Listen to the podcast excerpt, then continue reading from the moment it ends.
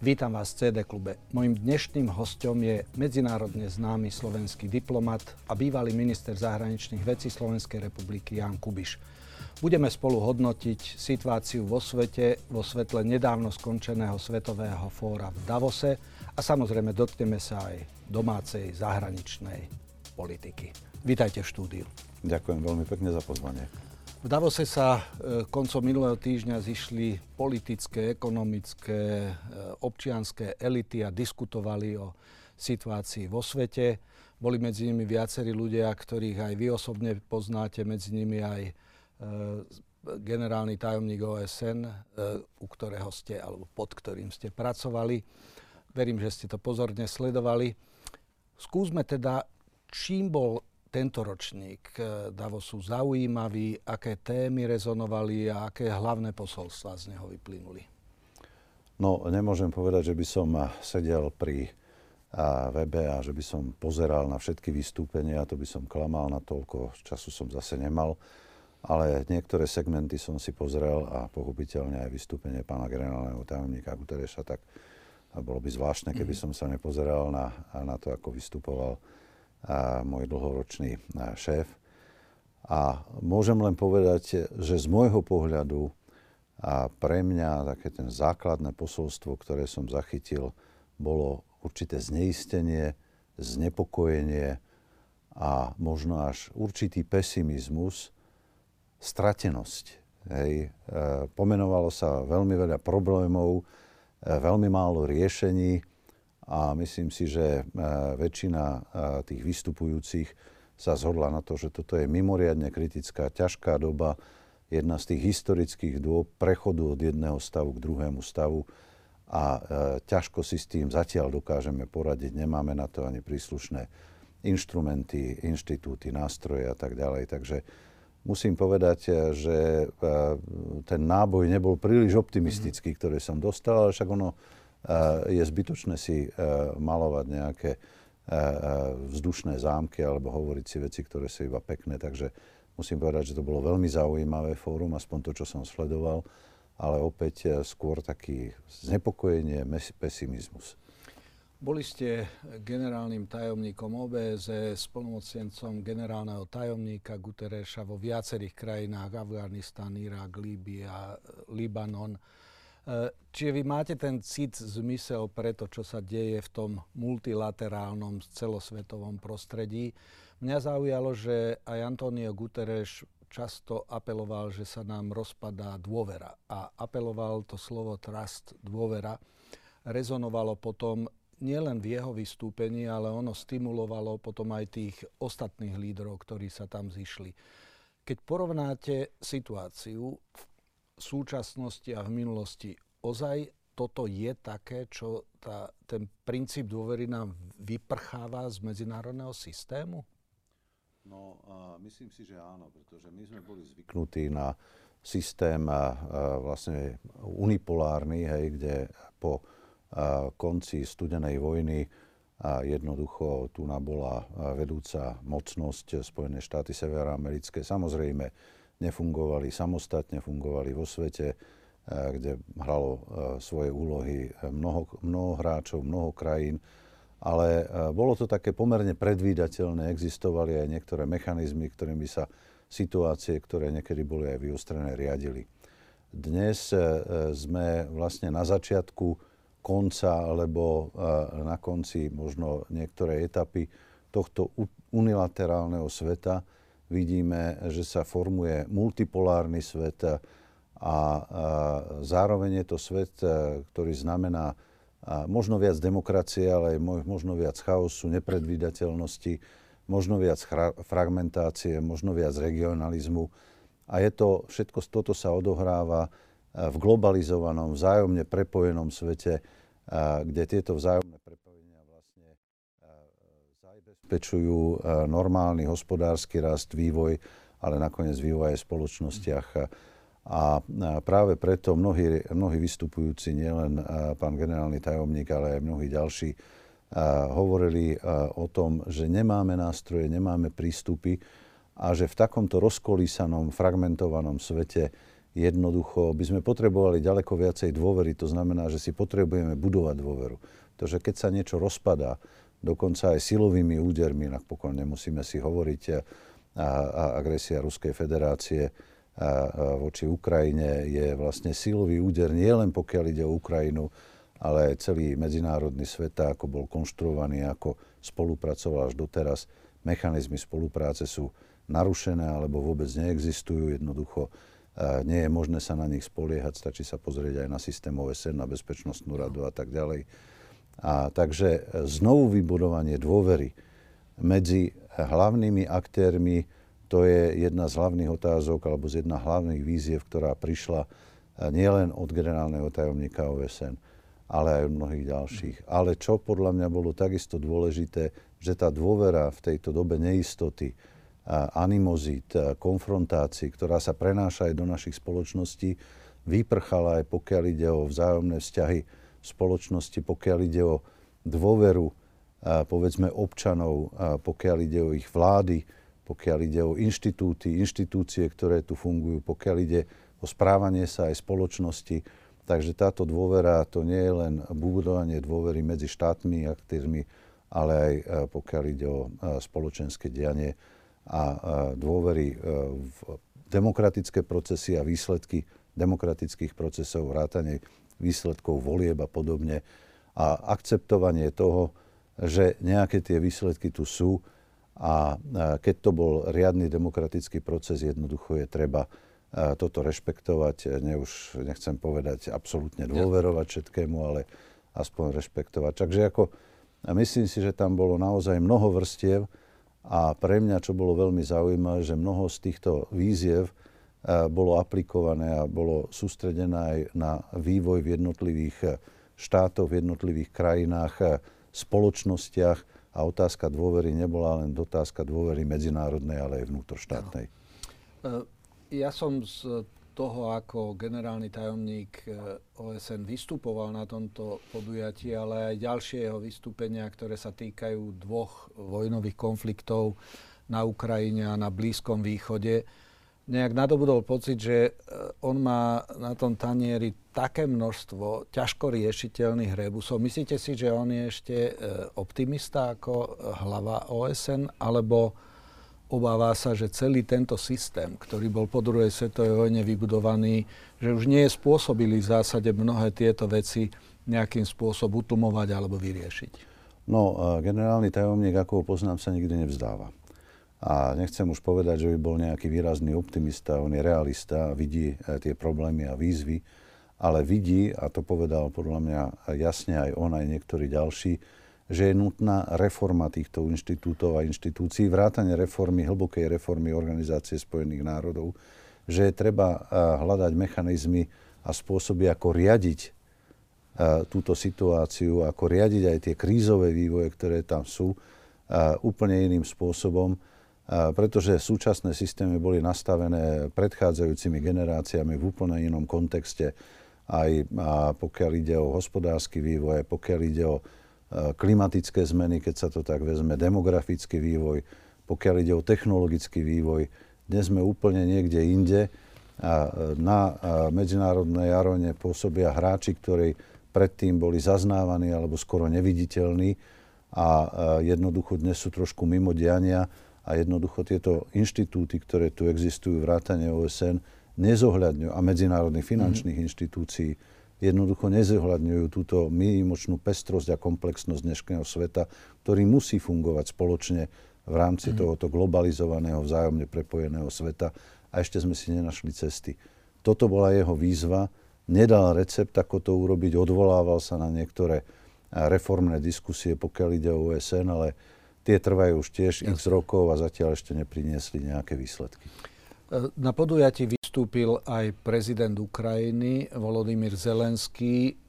Očakávalo sa, že čo povie, ako sa k tej téme e, postaví. V tomto prípade urobil krok, že sa pozrel aj na osobu Vladimíra Putina a upozornil to spoločenstvo v Davose že toto nie, to, čo robí, neohrozuje len Ukrajinu, ale oveľa širšie medzinárodné prostredie, pravidlá hry. Ako ste vy vnímali jeho apel, prípadne jeho vystúpenie? No, e, nejak výrazne ma neprekvapilo, pretože mnohé tie téze on vlastne už aj predtým tlmočil, teraz to možno zhrnul do nejakého adekvátneho vystúpenia na toto fórum.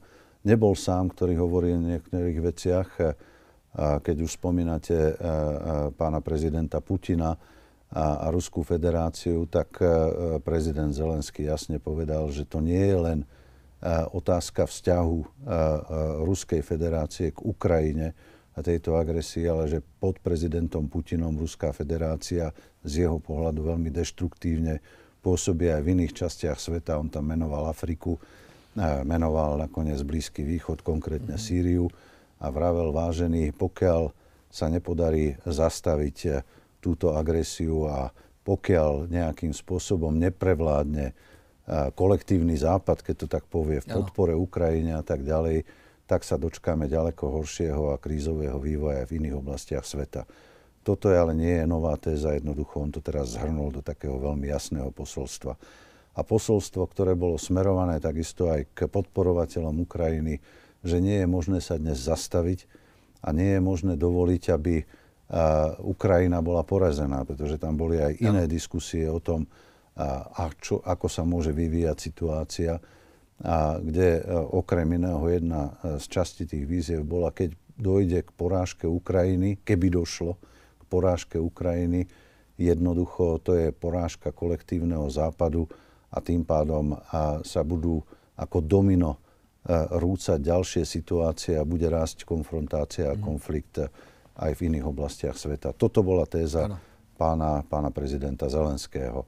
Ale musím povedať, že mnoho z vystupujúcich e, s obdobnými tézami vystupovalo a dá sa povedať, že súhlasilo s takýmto hodnotením. Nie divu, bola to spoločnosť, mm. ktorá je na určitej a tejto vlnovej dĺžke. Ruská federácia väčšinou na Davos vysielala svojich špičkových e, diplomatov, medzi nimi e, Sergeja Lavrova, ktorý bol schopný artikulovať e, pohľady Ruskej federácie na globálne témy. Tentokrát Ruská federácia nebola zastúpená na nejakej výraznejšej úrovni. Znamená to, že Rusko sa rozhodlo ísť už úplne svojou cestou a nediskutovať s ostatnými hráčmi? Alebo ako hodnotíte po takmer dvoch rokoch tejto agresie na Ukrajine ruskú diplomáciu? Pre mňa sa Sergej Lavrov dosť vytratil z medzinárodného prostredia, alebo ruská diplomácia, tým pádom aj ruská ambasáda tu je v zásade marginalizovaný úrad a ruského veľvyslanca nepočuť, nevidieť Stretli ste týchto hráčov počas vášho dlhoročného pôsobenia. Ako ich vnímate, že účinkujú vo svetovej diplomácii v súčasnosti? To je veľmi veľa otázok v jednej otázke, ale začnem tým, čo ste sa pýtali.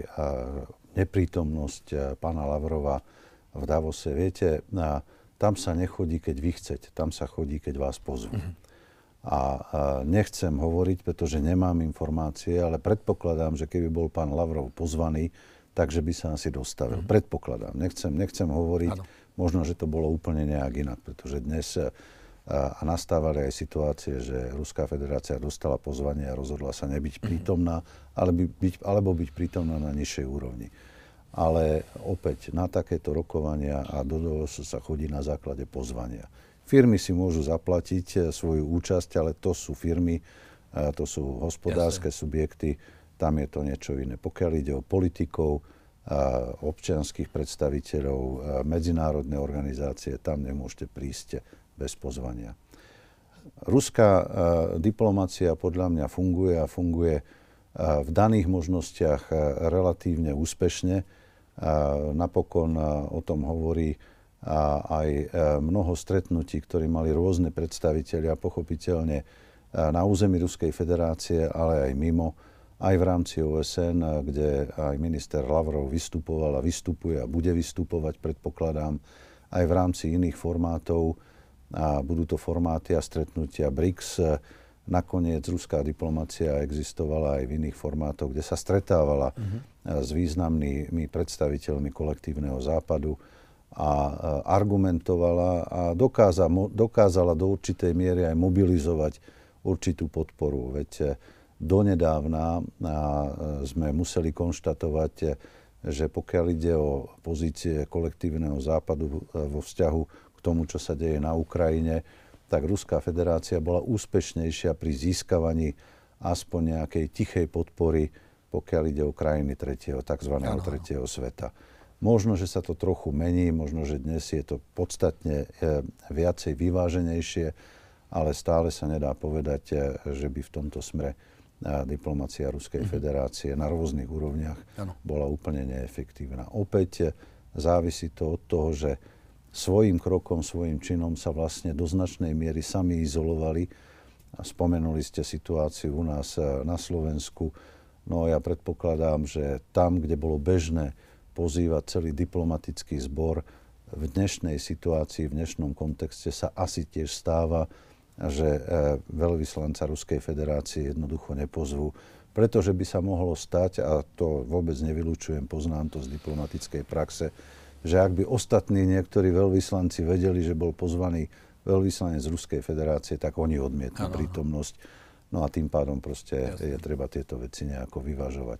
Čiže je to aj otázka pozvania, uh-huh. nie je to len otázka vlastnej vôle, prečo niekedy ruskú diplomáciu natoľko nevidíme a nepočujeme.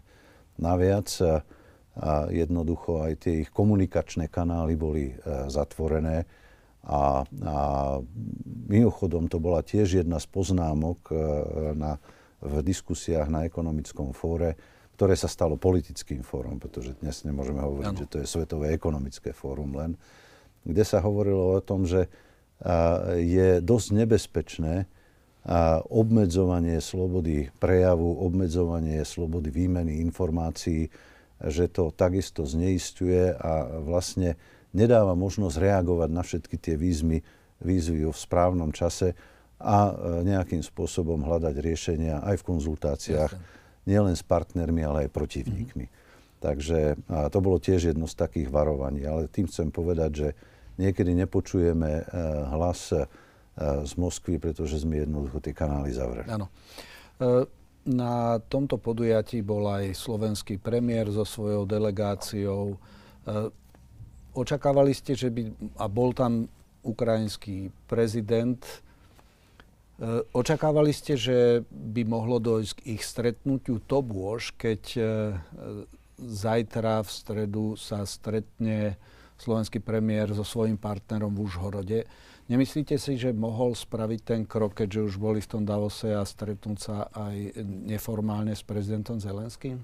Viete, pri príprave takýchto rokovaní, a nakoniec to poznáte sám mm. z predchádzajúceho života a praxe, a, a dochádza k náhodným mm. stretnutiam, potraseniu rúk, 3-4 slova a idete ďalej. Ale a, stretnutia toho typu, ktorý ste teraz opísali, tie sa musia pripraviť. Mm. To nie je náhodné, to sa musia dvaja partnery dopredu dohodnúť. Chceme využiť túto platformu, túto príležitosť a budeme hovoriť aj o tomto a o tomto.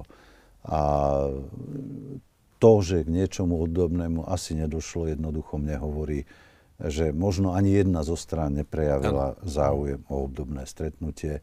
Predpokladám, že pán premiér Fico jednoducho už mal na zreteli skutočnosť, že v tejto dobe bude mať stretnutie s premiérom uh, Ukrajiny uh, na území Ukrajiny, tak uh, asi si ano. povedal, že nepotrebuje niečo mm-hmm. viacej. Posledná otázka, ktorá sa týka Davosu a potom by som rád prešiel na domácu scénu. E, často sa hovorí, už budeme mať e, vo februári dva roky, odkedy toto vraždenie a devastácia Ukrajiny pokračuje. Hlasovanie v OSN, opakovane všetky možné platformy, fóra, formáty, všetko zlyhalo. Mnohí sa snažili byť sprostredkovateľmi. Či už Turecko, Čína, pápež František. E, mnohí skúmali, akým spôsobom by tie znepriateľené strany e, dostali za rokovací stôl. Slúžili ste v krízových oblastiach. Vidíte možnosť nejakého mierového riešenia v dohľadnej dobe? Respektíve, či z toho, o čom sa hovorilo v Davose, alebo z toho, čo sledujete ako človek, ktorý musel vyjednávať medzi znepriateľnými stranami, je nejaký priestor pre diplomatické mierové riešenie v tejto situácii? Ja ho nevidím. V dnešnej dobe Ani určite ja. nie, pretože situácia je asi taká, že aj jedna, aj druhá strana, ktoré sú v, tej, v tomto konflikte, jednoducho a stále sádzajú na silové riešenia, na pokračovanie v konflikte. Ruská federácia pokračuje v agresii, Ukrajina pokračuje v tom, že sa bráni tejto agresii za pomoci spojencov, ktorých má a, a nevidím ani jednu stranu, že by si povedala, tak som už teraz vyčerpala tieto možnosti vojenské a pôjdem na politické rokovania. A už ani z toho dôvodu, že domnievam sa, že aj jedna, aj druhá strana si vraví, ja ešte môžem urobiť niečo, aby som si možno zlepšila svoje rokovacie, vyjednávacie pozície pre budúcnosť.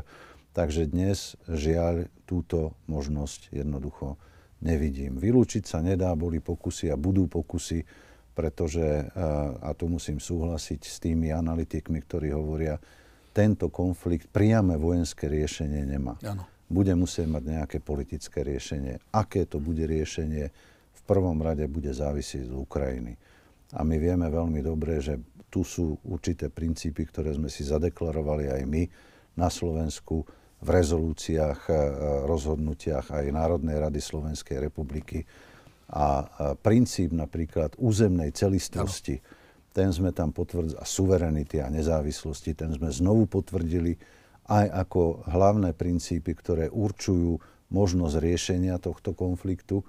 A napokon, pokiaľ ide o princíp územnej celistvosti, ten veľmi mimoriadne a dokonca ako jediný vyzdvihol aj generálny tajomník OSN v Davose, keď vravel, že dnes je dodržiavanie princípu územnej celistvosti mimoriadne kľúčovým, pretože pokiaľ tento princíp bude narušovaný, jednoducho svet sa zblázni a mhm. bude v chaose a v konflikte. On to nepovedal takto, ano. ale tá, to mhm. posolstvo bolo veľmi jasné. No a premostím to na domácu situáciu a slovensko-ukrajinskú, keďže mm, premiér Fico sa stretne s ukrajinským pre, e, premiérom Denisom Šmihalom. E, čo očakávate vy od tohto stretnutia vo svetle tej dynamiky, ktorú vnímame? Akým spôsobom premiér Fico uchopuje celú tému? Ako Ukrajinu viackrát e, veľmi nešetrným jazykom obvinil, čo vyvolalo na ukrajinskej strane veľké prekvapenie a ja si nepamätám, e, že by pred návštevou susednej krajiny premiér dokonca napísal svoj autorský článok, v ktorom použil e, svoju, svoje hodnotenie tej krízy, hodnotenie Ukrajiny a hodnotenie Ruska takým spôsobom, že nadvihol ešte aj dokonca hlasy v, na Ukrajine, že či by to stretnutie vôbec malo byť. E, táto figura bola mimoriadne netradičná. Čo za takýchto okolností očakávate? No, veľmi otvorený rozhovor. Predpokladám, že k nemu dôjde, pretože a musím povedať, že by som vôbec nevylúčil aj nielen zrušenie tlačových konferencií, mm-hmm. spoločnej tlačovej ano. konferencii, ale možno až zrušenie takéhoto stretnutia. Ale bez dialógu, bez priamých kontaktov si myslím, že si ťažko budeme nastavovať reálne možnosti, ako tieto dve, šta, dva štáty, dve krajiny určitej spolupráce, ktorá eh, bude musieť, chtiac, nechtiac, ano. reflektovať naprosto rozdielne pozície vedenia oboch krajín. Jednoducho eh, nemôžeme si zatvárať oči a pán Fico to veľmi transparentne pomenoval a vytvoril tým veľmi zvláštnu mm-hmm. atmosféru pred týmto stretnutím. Dosť neortodoxne by som povedal z hľadiska nielen diplomacie, ale aj takých štátnických proste krokov. Ale dobre, dospel k tomu, že je to možno to, čo potrebuje, to, čo chce. Vyjasnil už dopredu tie e, rokovacie pozície, aspoň nedôjde prekvapenia, a my keď sa domnievam, že k tým prekvapeniam by tak či tak nedošlo. Mm. No a, a ja chcem dúfať teda, že k stretnutiu dôjde, že to bude veľmi, veľmi otvorené a v rámci možnosti, aspoň v niektorých oblastiach, tiež konštruktívne ano. rokovanie. A, a ja chcem dúfať, že to nebude len o humanitárnej pomoci. Vieme dobre, aká je pozícia predsedu vlády a súčasnej vládnej garnitúry, pokiaľ ide o vojenskú pomoc. Mm-hmm. Ale že to bude aj potvrdenie našich prístupov a politík, ktoré sme doteraz a táto vláda, ktorá zastávala aj na pôde Európskej únie, vrátane e, tých diskusí, ktoré viedli k, otvor- k možnosti otvoreniu prístupových rokovaní Ukrajiny, pokiaľ ide o vstup e, do Európskej únie. Ja chcem veriť, že aj tieto pozície tam budú veľmi jasne potvrdené a že na základe takýchto pozícií bude pán premiér Fico tiež rokovať o tom, aké kroky môžeme robiť spoločne v budúcnosti, čím môžeme po, prípadne pomôcť Ukrajine pri takýchto rokovaniach, predstupových rokovaniach. Máme s tým svoje skúsenosti, nie sme jednoduchá krajina. Ukrajina sa často obvinuje a musím povedať, že v mnohom aj poprávu. Mm a že tam dochádzalo a možno dochádza ku korupcii. Slovensko má svoje vlastné skúsenosti s týmto. Môže sa tiež podeliť eh, aj s tými negatívami, aj možno s tými mm. pozitívami, ako kde tu tieto veci riešime. Čiže myslím si, že by sme mohli byť partnerom, pokiaľ ide o Ukrajinu a mohli by sme v dialogu, partnerskom dialogu pomôcť aj tu. No a treba zabúdať, že vojna niekedy skončí a bude v našom záujme, aby sme aj svojimi silami prispeli k obnove Ukrajiny tak, aby sa do toho zapájala aj naša ekonomika, aby z toho profitovala aj naša ekonomika, tak ako z toho chce profitovať Ukrajina, ale aj ekonomiky Jasne. Členských štátov Európskej únie a možno aj svetového spoločenstva. Toto by sme nemali mm-hmm. zanedbať. Pre nás by to malo byť obrovskou budúcou príležitosťou. To sa mi páči od diplomata, keď počujem, že obaja premiéry by sa mohli podeliť so svojimi skúsenostiami s korupciou vo svojich krajinách. Ako sa s ňou vyporiadávajú. Ako sa s Takto, Takto, aby to bolo korektné. Uh, rozhodli ste sa po celoživotnej diplomatickej dráhe vstúpiť do arény domácej politiky a kandidovať na prezidenta Slovenskej republiky. Ivan Korčok je ďalší slovenský bývalý minister zahraničia, čiže budeme mať dvoch bývalých ministrov zahraničia, ktorí sa o tento post budú uchádzať. Ivan Korčok už odozdal e, požadovaný počet plus hlasov alebo tých podpisov, ktoré získal. E, ako je to vo vašom prípade? Kedy plánujete oznámiť kandidatúru verejne, oficiálne? No, kandidatúru budem môcť potvrdiť až vtedy, keď mi príslušná komisia zriadená predsedom Národnej rady uzná 15 tisíc platných podpisov, čo dúfam, že uzná. Najprv ich musím predložiť.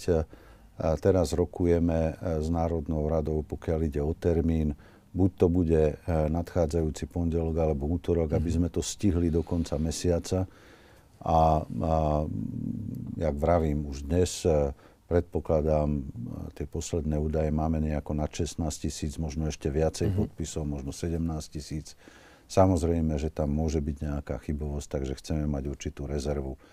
A, a dôjde k odovzdaniu podpisov a až dostanem vyjadrenie komisie, a dúfam, že to bude vyjadrenie, že mám 15 tisíc platných podpisov, môžem potom predstúpiť pred verejnosť a povedať, áno, som kandidát, chcem ísť s takýmto programom do tohto súboja o tento vysoký ústavný post.